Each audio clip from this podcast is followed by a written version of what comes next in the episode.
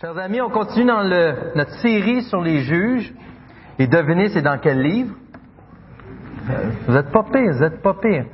Je veux juste vous dire avant de commencer, ça se peut que je dise 73 fois Gédéon. Par l'esprit, il faut que vous compreniez Samson. OK? Je sais pas pourquoi, j'ai même dans mes notes, j'ai marqué Gédéon au lieu de Samson. Il y a de quoi se mêler. Je suis désolé d'avance, je vais essayer de faire un effort. Par la grâce de Dieu, on va réussir. La seule exception, c'est là. Je vais mentionner Gédéon, et c'est Gédéon que je veux parler. Mais c'est la seule.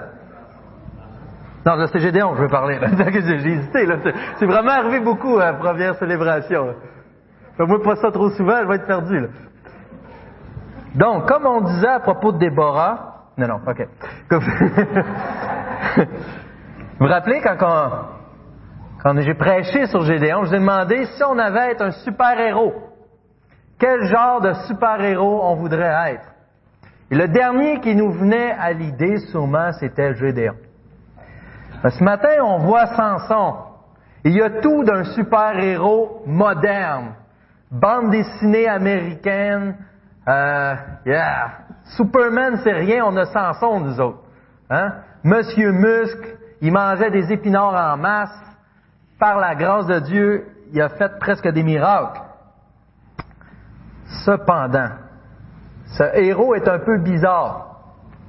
Et on va voir que, et vous savez que des fois les héros sont pas toujours des bons modèles. Donc on va essayer de voir ensemble par la grâce de Dieu, car, car dans la Bible il y a un seul héros, c'est Dieu lui-même, c'est Jésus-Christ. Et comment il fait de Samson un héros? C'est ce qu'on va essayer de voir ensemble comment Jésus, comment Dieu agit à travers cette histoire de Gédéon. Permettez-moi juste de prier avant de continuer. Alors, cher papa,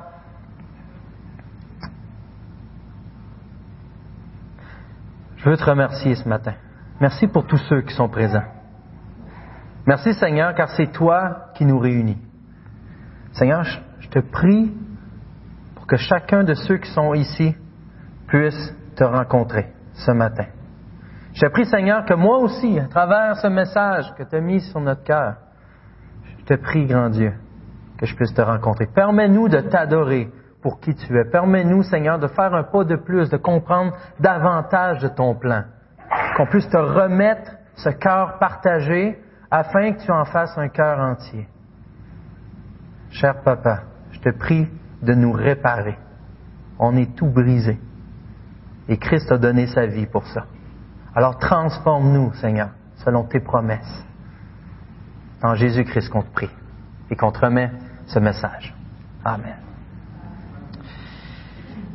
Alors, je vais essayer de... Vous savez, Samson, euh, Samson est, est le juge en Israël, le dernier du livre des juges, parce que Samuel était un juge, mais le dernier du livre des juges est celui qui prend le plus de place, quatre chapitres sur lui. Simplement, ce matin, j'ai les chapitres 14 et 15, et je veux laisser à Donald la grâce d'avoir sa partie du chapitre 13 et 16. Ça fait bizarre, vous allez comprendre mieux pourquoi dans deux, trois semaines. Euh, mais je vais y voler un ou deux versets de temps en temps, donc j'essaye de pas trop empiéter sur son terrain. Mais la, parole de Dieu est tellement merveilleuse, c'est- dur de, de s'arrêter. Hein? Alors, on va résumer ensemble ces deux chapitres, 14 et 15. Ce qu'on voit de Gédéon, c'est qu'on... euh, je suis obligé de comment... euh, Elle me regarde, elle. Ce qu'on- voit de Samson, euh, je vous demande pardon, je l'ai dit, je sais pas quoi, j'ai j'ai une switch qui veut pas se mettre à off. Ce qu'on voit de Samson, c'est que, encore une fois, le cycle des juges est entamé.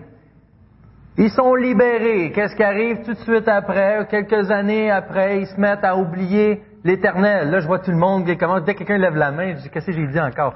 Là, ils se mettent à oublier l'éternel, encore une fois. Ils font ce qui déplaît à l'éternel, vont encore dans l'idolâtrie pure, s'éloignent de Dieu, dans plus en plus de domaines de leur vie, dans leur pratique, au point qu'ici, ils sont rendus amis presque avec les Philistins, bien que les Philistins dominent sur eux, qui est répété à deux fois dans notre passage. Et euh, pour un peuple de Dieu, c'est inacceptable. Mais Dieu, dans sa grâce, encore envoie un libérateur. Il y a quelque chose de spécial ici, on va le voir un peu plus tard. Ils envoient encore un libérateur. Et ce libérateur est annoncé au chapitre 13 d'une manière spéciale. Presque, c'est une prophétie. C'est un peu comme Marie a reçu de l'ange de l'Éternel pour euh, avoir Jésus, ou Jean-Baptiste. Et là, c'est la même chose pour Samson, la mère de Samson, qui n'est même pas mentionné son nom. Mais on ne sait pas le nom de cette mère. Ça sort de nulle part. Israël est dans ce point en déclin que de nulle part Dieu va tirer une perle. Il va faire de lui une perle, on va le voir comme ça, pour libérer, commencer à libérer Israël. Et Dieu est avec lui. On voit juste au verset 25 du chapitre 13. Lorsque, bon, on va commencer au verset 24. La femme mit au monde, la femme encore, mit au monde un fils, il l'appela Samson. C'est pas Gédéon, Samson. L'enfant grandit, l'Éternel le bénit, et l'Esprit de l'Éternel commença à le pousser à l'action. Alors Dieu est avec ce jeune homme. Ce jeune homme grandit, et des premières choses qui nous est décrites, qu'est-ce qu'il commence à faire? C'est aller aux limites du territoire d'Israël. Là où ça commence à être trop mélangé avec les Philistins, il spot une fille. Il dit, elle, je veux la marier. Alors il revient comme c'est la tradition pour les mariages, que c'est le père qui va prendre en charge l'histoire de la dot. Et c'est un mariage spécial, ce genre de mariage, c'est un mariage du côté des Philistins et non selon ce qu'Israël connaît. Genre de mariage où la femme demeure chez son père, elle reste chez son père. C'est comme le mari, c'est comme une concubine, si on veut. Il vient de temps en temps avec un présent et espérant avoir quelque chose en retour. Et les enfants même vont aller dans la maison du père de la femme. Donc c'est vraiment un genre de mariage qu'on ne connaît pas, c'est pas biblique, ça n'a aucun, rien à voir avec ça. Samson, Samson dans ce genre d'alliance-là. Et ses parents lui disent, voyons, comment ça tu veux une fille des Philistins? Il se rappelle, comment tu veux oublier ça, cette promesse-là? L'ange de l'Éternel tu vois, et que promet qu'ils vont un libérateur, que cet enfant, toi qui étais stérile, cet enfant va libérer Israël. La première chose que cet enfant-là fait, c'est aller marier un Philistin, une Philistine. Une Philistine. Alors ça fait spécial, c'est qu'est-ce qui se passe? En partant, tout est tout croche. Et en allant avec son père vers la famille de cette jeune femme, notre ami Samson se retrouve seul notre ami Samson se retrouve seul et il tombe face à face avec un lion. Et ce qui est intéressant, c'est que ce qu'il dit, moi ça m'a frappé, c'est plus fort que moi, il faut que je le dise, au verset 5, chapitre 14. Samson descendit avec son père et sa mère à Timna. Lorsqu'ils arrivèrent aux vignes de Timna, un jeune lion rugissant vint à sa rencontre. Qu'est-ce que tu fais quand ça t'arrive? On voit que Samson y est béni. L'Esprit de l'Éternel vint sur Samson et sans rien à la main, il déchira le lion comme il s'agissait d'un chevreau. Avez-vous déjà désossé une dinde? C'est quelque chose. Je sais que mon talent culinaire s'arrête à faire des grilled cheese, puis j'ai réussi une fois sur deux. Mais te battre avec la peau de la dinde, puis toute l'histoire, c'est quelque chose. Là, on parle de déchirer un lion comme on déchire des chevreaux. Comme si on faisait ça tous les jours. Comment tu fais ça? Je pense, l'image, l'idée de, de casser la mâchoire.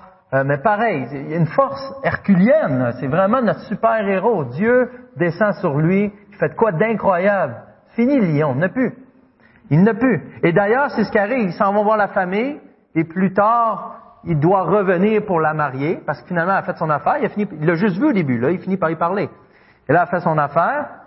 Son père, son père a négocié avec l'autre famille, ils s'en reviennent, et lors du chemin, le deuxième voyage, il retourne vers le lion, il se rend compte qu'il y a un essaim d'abeilles. Et dans cet essaim d'abeilles-là, ben, il, y a du, miel. Il repart avec le miel. Il y a, des images qu'on peut faire avec Israël, le pays où coule le lait, le miel, le lion qui représentait cet aspect de ne pas pouvoir atteindre euh, euh, la terre promise. Il y a plein, plein, plein d'images comme ça à travers le livre des juges au complet. On s'attardait tantôt euh, à un petit détail comme ça, une, des métaphores présentes dans le texte. Mais si vous en rappelez, c'est fort que les gens connaissent l'hébreu, dont je suis très loin de faire partie. Je connais une lettre en hébreu, c'est tout. Donc, euh, je peux pas me fier là-dessus, mais ça a l'air quelqu'un qui lit l'hébreu, c'est vraiment bien fait, c'est vraiment un beau texte qui est bien écrit. Et là, il repart, il prend que le miel, partage à ses parents, ils s'en vont au banquet pour se marier. Une fois qu'il voit y arriver Samson, un mariage dure une semaine, une fois qu'il voit y arriver Samson, normalement, tu sais, tes, bride, tes, euh, tes garçons d'honneur. T'as tes garçons d'honneur. Mais là, c'est pas lui qui est choisi, c'est les Philistins. Lorsqu'ils voient Samson, ils ont peur un peu de ce qu'il peut faire, euh, bien qu'ils sont habitués de le voir. Ils savent, je sais pas, jusqu'à présent, il n'y avait rien fait de mal. Alors, euh, ils en choisissent 30 garçons d'honneur à lui, pour le checker lui, par exemple. Mais c'est ses garçons d'honneur. Et lui, comme de fait, il faut croire qu'il faisait bien de se préoccuper de lui. Il leur, donne une, euh, une devinette. Et dans cette devinette, euh, il, y a en jeu euh, 30 chemises et 30 vêtements de rechange. Et ces chemises, c'est des vêtements euh, de, haute qualité euh, que tu pouvais porter par de, de, jour, mais tu pouvais aussi dormir avec la nuit. Mais c'était des, surtout des vêtements que tu te servais dans des banquets justement, ou ce genre de vêtements de très haute qualité. Il donne une devinette par rapport au lion qui l'a tué et au, à l'essaim d'abeilles qu'il a trouvé à l'intérieur. Mais ces gens acceptent le challenge, mais n'ont aucune idée de quoi ils parlent. Puis d'ailleurs, comment tu peux le savoir? Quand tu regardes la devinette, tu dis qu'il n'y a aucun moyen de savoir ça. Euh, là, au verset 12, je vais vous proposer une énigme. Si vous réussissez à m'en donner l'explication au cours des 16 jours du festin, tu la découvrez, je vous donnerai 30 chemises et 30 vêtements de rechange. Et euh, au verset 14, il leur dit, de celui qui mange est sorti ce qui se mange, et du fort est sorti le doux. Donc ça a un lien avec le lion, bien sûr. Et les gens ne trouvent pas le moyen. Ils vont menacer sa femme, sa fiancée. Si tu nous le dis pas, on va te tuer, toi et ta famille. Donc ça nous montre le cœur des Philistins, le genre de personnes. Pourquoi Dieu semble au verset 4, on va y revenir plus tard, comme, comme si on, se sert de ce mariage-là justement pour créer des problèmes où ce que les Philistins vivent avec Israël. Ils sont presque un seul peuple, bien que les Philistins dominent sur eux. Et là, ils ont besoin de quoi? Pour faire des frictions. Et Dieu se sert du mariage de Samson pour délivrer d'une partie de l'idolâtrie. Et qu'est-ce qu'ils font avec Samson, avec ce, ce, challenge-là? Ils vont menacer la famille. Ils montrent que le cœur, t'es prêt à tuer ton propre peuple pour 30 habits. c'est le cœur des Philistins. C'est avec ces gens-là qu'Israël vit paisiblement et qui sont tranquillement assimilés, tranquillement assimilés. Et Dieu se sert de cette chose-là et sa femme pleure à tous les jours, elle pleure, elle pleure, elle pleure, elle pleure et elle pleure jusqu'au septième jour où Samson, peut-être dans son innocence, finit par lui dire, enfin, l'énigme qu'elle va aussitôt révéler aux Philistins. Elle aurait pu dire à Samson les menaces qu'elle avait eues, elle aurait pu, mais elle décide d'en faire autrement. Et le résultat de cela, Samson est obligé de payer, garder le côté de son pari. Mais il est fâché, il s'en va 48 kilomètres de là. À 48 kilomètres, qu'est-ce que va faire Samson, verset 19? L'Esprit d'Éternel vint sur lui, il descendit à Ascalon, il tua 30 hommes. Il prit leur affaire et donna les vêtements de rechange à ceux qui avaient donné l'explication de l'énigme. Rempli de colère, il remonta chez son père. Donc Samson est pas mieux que les Philistins, parce que pour honorer sa partie du, deal, il s'en va tuer 30 hommes. Il la même, ils sont pas mieux. Lui qui est le juge, lui qui est le libérateur, lui qui est supposé représenter l'Éternel, est aussi pire de ceux qui oppressent Israël. Est aussi pire que ça.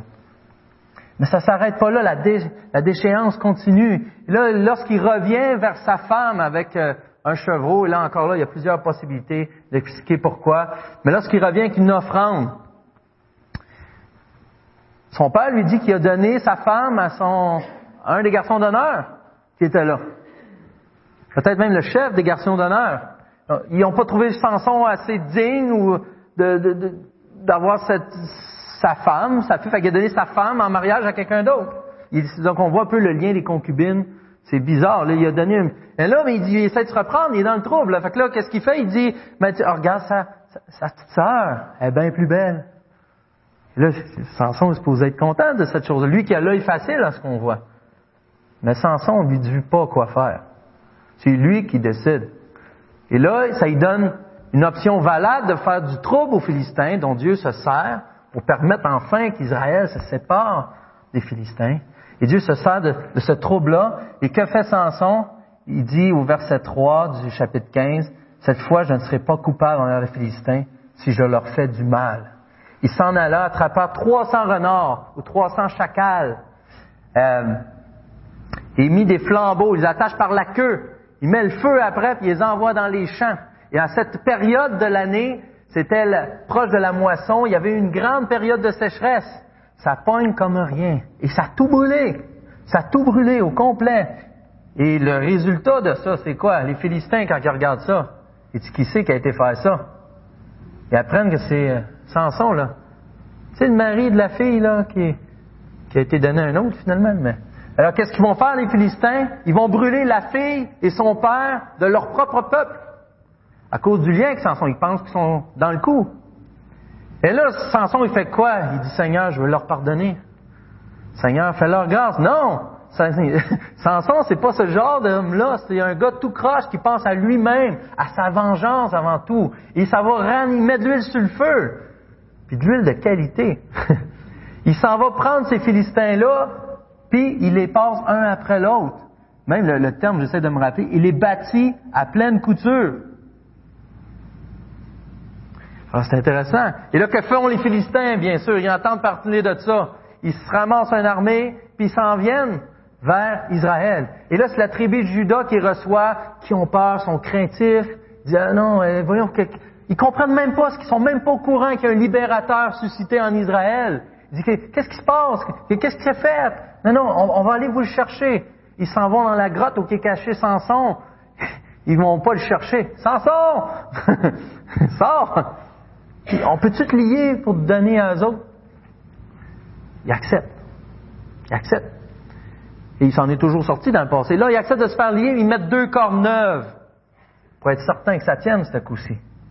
Mais là, qu'est-ce qu'on voit encore au verset 14?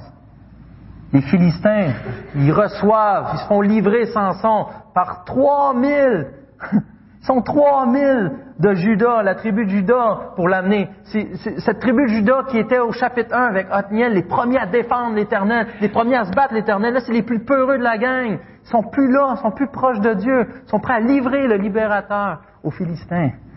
Et là, les Philistins se réjouissent pour une courte période de temps. Car Dieu permet que les liens soient brûlés pareil à du lin brûlé par le feu. Et ils tombèrent de ses mains au verset 15, il trouva une mâchoire d'âne fraîche, tendit la main pour la prendre et tua mille hommes avec elle. On parlait de super-héros, là. Mille hommes! Dix, j'aurais fait wow! Avec mâchoire d'âne. Mille! Ça prend un pouvoir incroyable.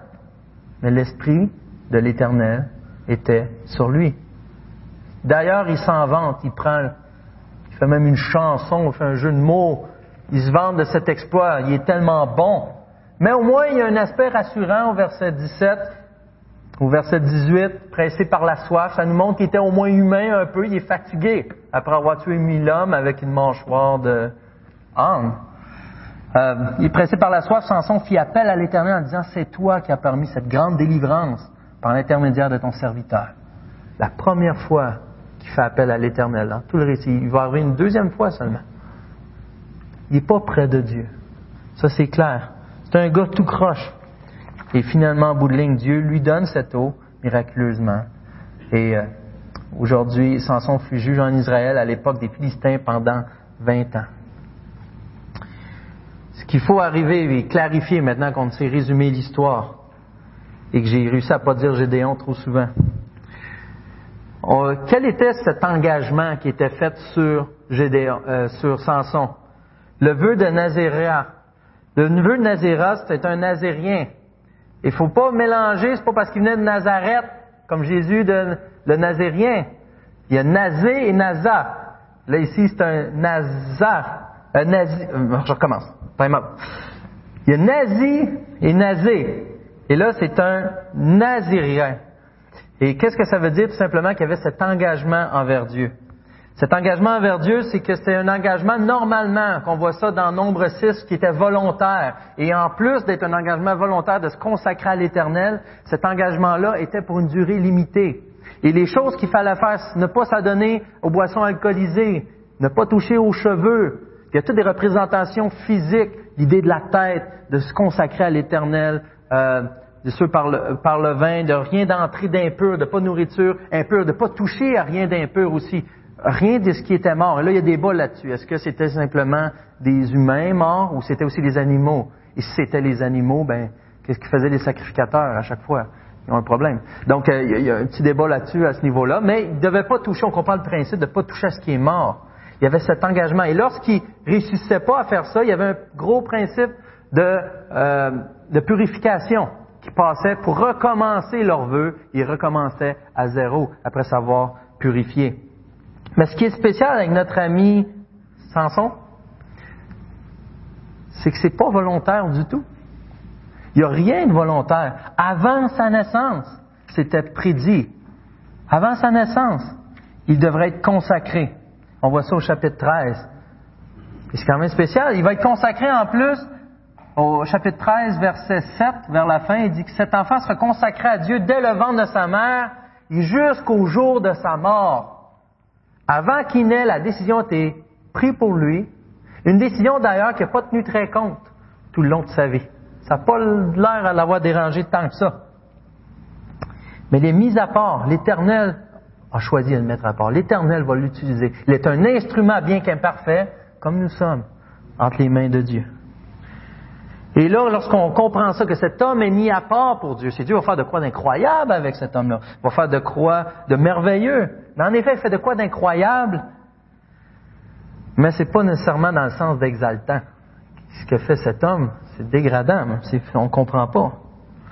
Et bien que Dieu commence à travailler à travers Samson, le pousse à l'action, on voit la réaction justement de Samson. Et je vais revenir au verset 1 à 4, chapitre 14. Samson descendit à Timna. Il vit une jeune fille philistine.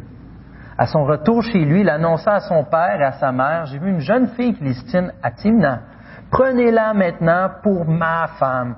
Son père et sa mère lui dirent, euh, n'y a-t-il donc pas de femme dans notre tribu et dans notre peuple tout entier pour que tu ailles prendre une femme chez les Philistins, ces incirconcis? Incirconcis ici a le sens de n'adorent pas Dieu, ne sont pas engagés envers Dieu.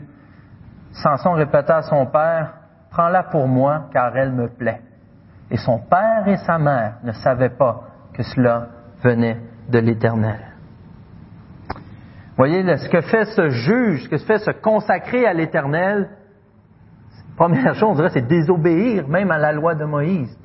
Il n'était pas question d'avoir des mariages avec d'autres peuples. Et si on veut être plus précis dans la loi, c'est avec les Cananéens. Mais l'idée ici, c'est pas une question de euh, nationalité. Comme il dit, ces incirconcis. C'est pas une question de nationalité, mais c'est une question de relation avec Dieu, de ne pas mépriser Dieu à travers cela. Et d'ailleurs, Paul reprend ce principe-là des mariages ou euh, des attelages, comme il dit dans 2 Corinthiens 6, 14 à 16. Ne formez pas un attelage disparate avec les incroyants. En effet, quelle relation y a-t-il entre la justice et le mal? Ou y a-t-il de commun entre la lumière et les ténèbres?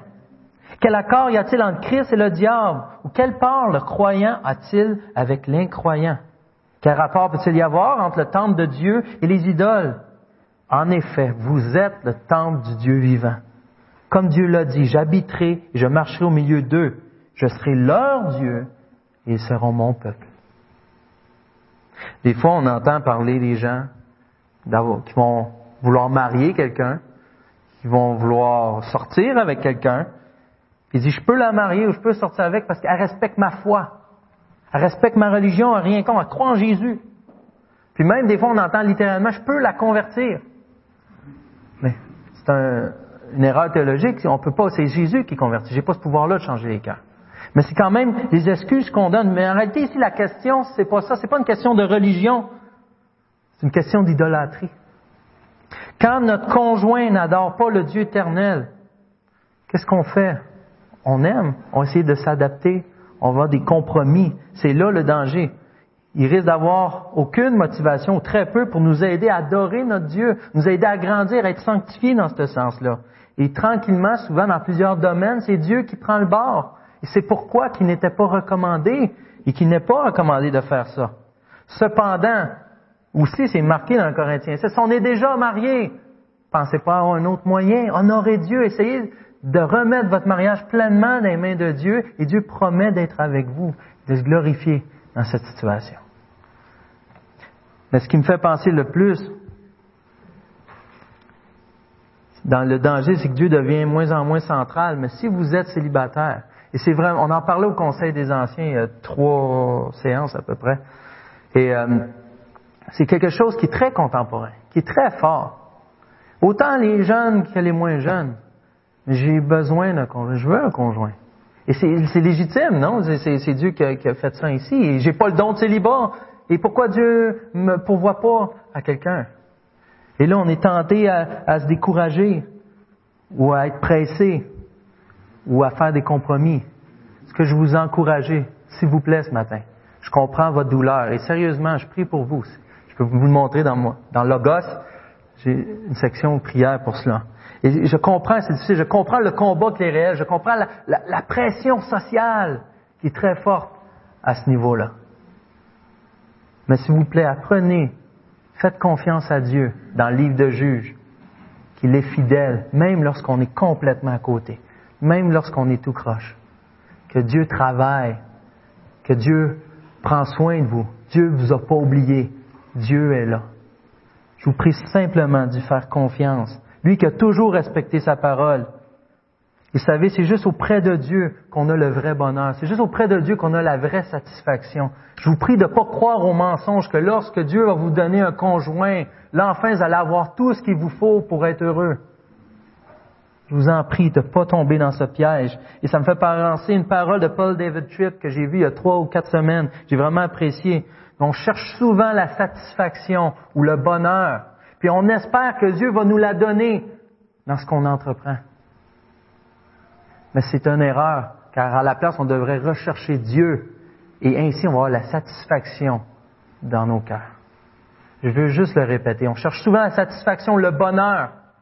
Et on espère que Dieu va nous le donner. Dans ce qu'on entreprend, dans ce qu'on désire, dans ce qu'on veut, dans ce qu'on s'engage. Et Dieu, s'il te plaît, peux-tu me donner ça? Mais en réalité, on devrait rechercher Dieu et nos cœurs seront remplis de Nos cœurs seront satisfaits. C'est vraiment une distinction importante. C'est en cherchant Dieu qu'on aura la pleine satisfaction de, pardon, de nos cœurs. Pour revenir au texte, Samson, il fait à sa tête, on l'a vu, c'est un gars impulsif, un vrai macho, je ne sais pas comment le dire.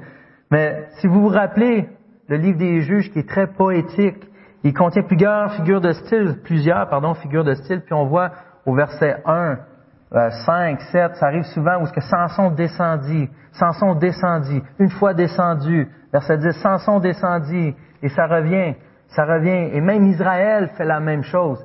Bien sûr qu'il y a une possibilité qui part des montagnes vers une région qui est plus des vallées, mais au niveau de la métaphore, spirituellement, à chaque fois, Samson descendit, Samson s'éloigne de la volonté de Dieu, Samson plus en plus pense à sa vengeance, plus en plus pense à ses désirs, plus en plus pense à lui, contrairement à sa consécration à Dieu. Israël fait la même chose. C'est intéressant de voir ce genre de choses dans le livre des juges. Son état spirituel descend. Plus le temps avance, il fait que s'enfoncer. Il fait pas juste aller à la frontière, comme il l'a fait au début du chapitre 14, mais il se marie à une femme philistine. Ensuite, il sème la pagaille. Et plus le temps avance, plus son état se détériore.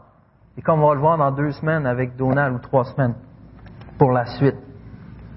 Seulement, malgré tout ça, malgré le gars tout croche qui est notre ami Samson, à quatre reprises, et c'est la fois c'est mentionné plus que n'importe quel autre juge, à quatre reprises, nous voyons que l'Esprit de l'Éternel est avec lui, malgré qu'il soit tout croche. Dieu l'a consacré jusqu'à sa mort. C'est Dieu qui a pris l'engagement. Dieu l'abandonnera pas. Samson, il est loin d'être fidèle.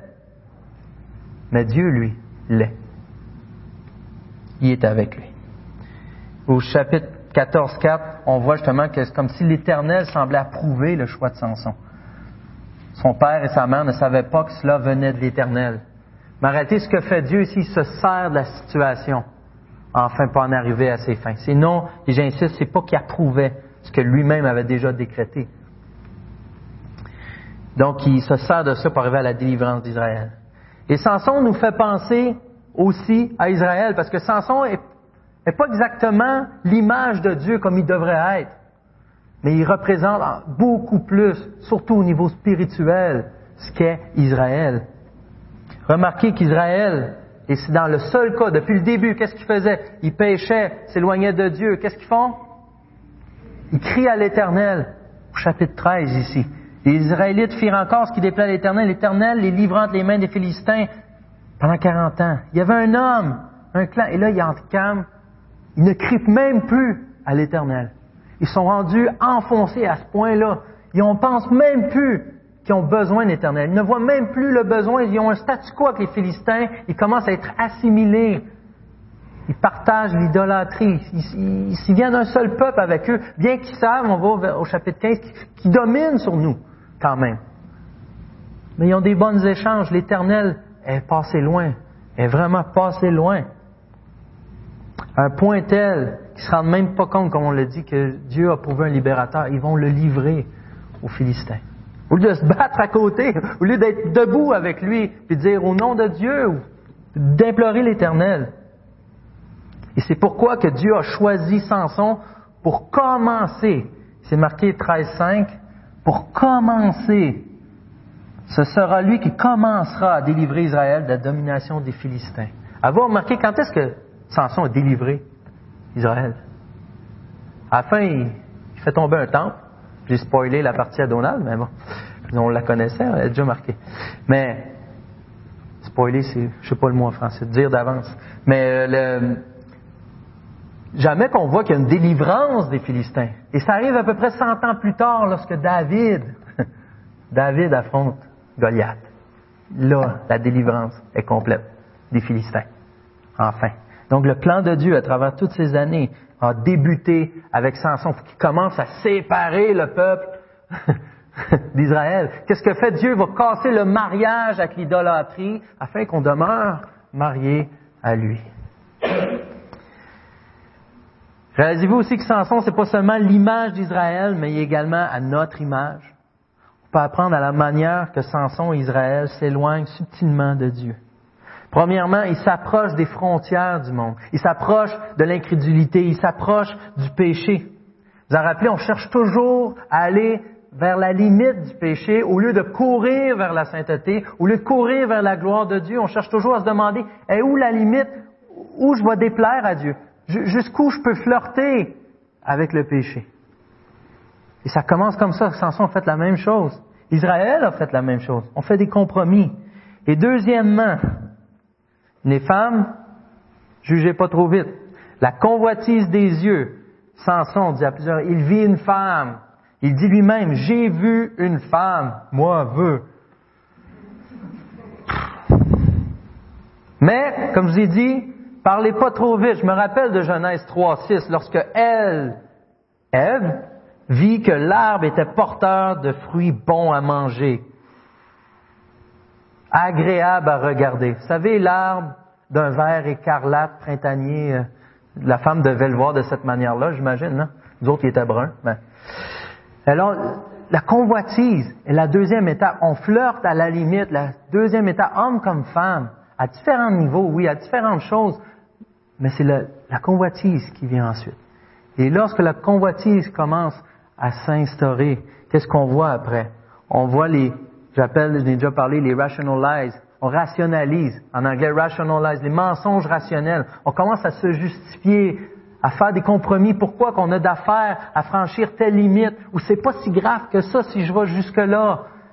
Et tranquillement, finalement, comme Samson au chapitre 16, et comme Israël, mais Samson littéralement déclare, il a donné son cœur à Dalila. On finit par donner notre cœur à cette idole. Et Dieu est tassé de ce domaine de notre vie. Oui, on l'adore encore. Oui, on l'aime encore. Mais dans ce domaine de notre vie, c'est plus lui qui règne. C'est même plus nous. On pense. On aime, on se fait plaisir, on pense. On est prêt à donner notre vie, sacrifier des choses pour ces idoles. Donc oui, cela, ça peut être légaliste des fois de lutter, de se mettre des règles, de persévérer, par exemple dans la lecture de la Bible, de persévérer dans la prière, Mais c'est légaliste simplement lorsqu'on cherche une justification à travers ça, lorsqu'on cherche à être correct devant Dieu à travers ça. Mais lorsque ça peut être un guide pour nous protéger notre propre cœur, c'est pas mauvais cette persévérance. Au contraire, nous permet de nous protéger nous-mêmes. Comment que le Samson a déchiré le lion? Comment que Samson a exterminé une armée de mille soldats avec un crâne d'âne? C'est parce que l'Esprit de l'Éternel était venu sur lui. Comment quelqu'un qui a l'Esprit de telle sorte, comme, comme Samson, peut-il être tout croche? Comment se fait que si l'Éternel est avec lui, il présente ou semble présenter aucun fruit de l'Esprit? Mais le fruit de l'Esprit, pourtant, hein, dans Galates 5.22, c'est l'amour. Samson, mettons, c'est pas ce genre d'amour-là. Hein. La joie, la paix, la persévérance, la patience, pardon, je sais même pas par cœur. La bonté, la bienveillance, la foi, la douceur. Samson, la douceur. La maîtrise de soi. Sont où? Et où la sanctification de Samson si l'Éternel est avec lui? Mais vous ayez la réponse, venez me le dire. Euh, sans farce, il y a une distinction importante à faire entre les dons de l'Esprit et le fruit de l'Esprit. Il est possible d'avoir des dons de l'Esprit sans avoir le fruit de l'Esprit.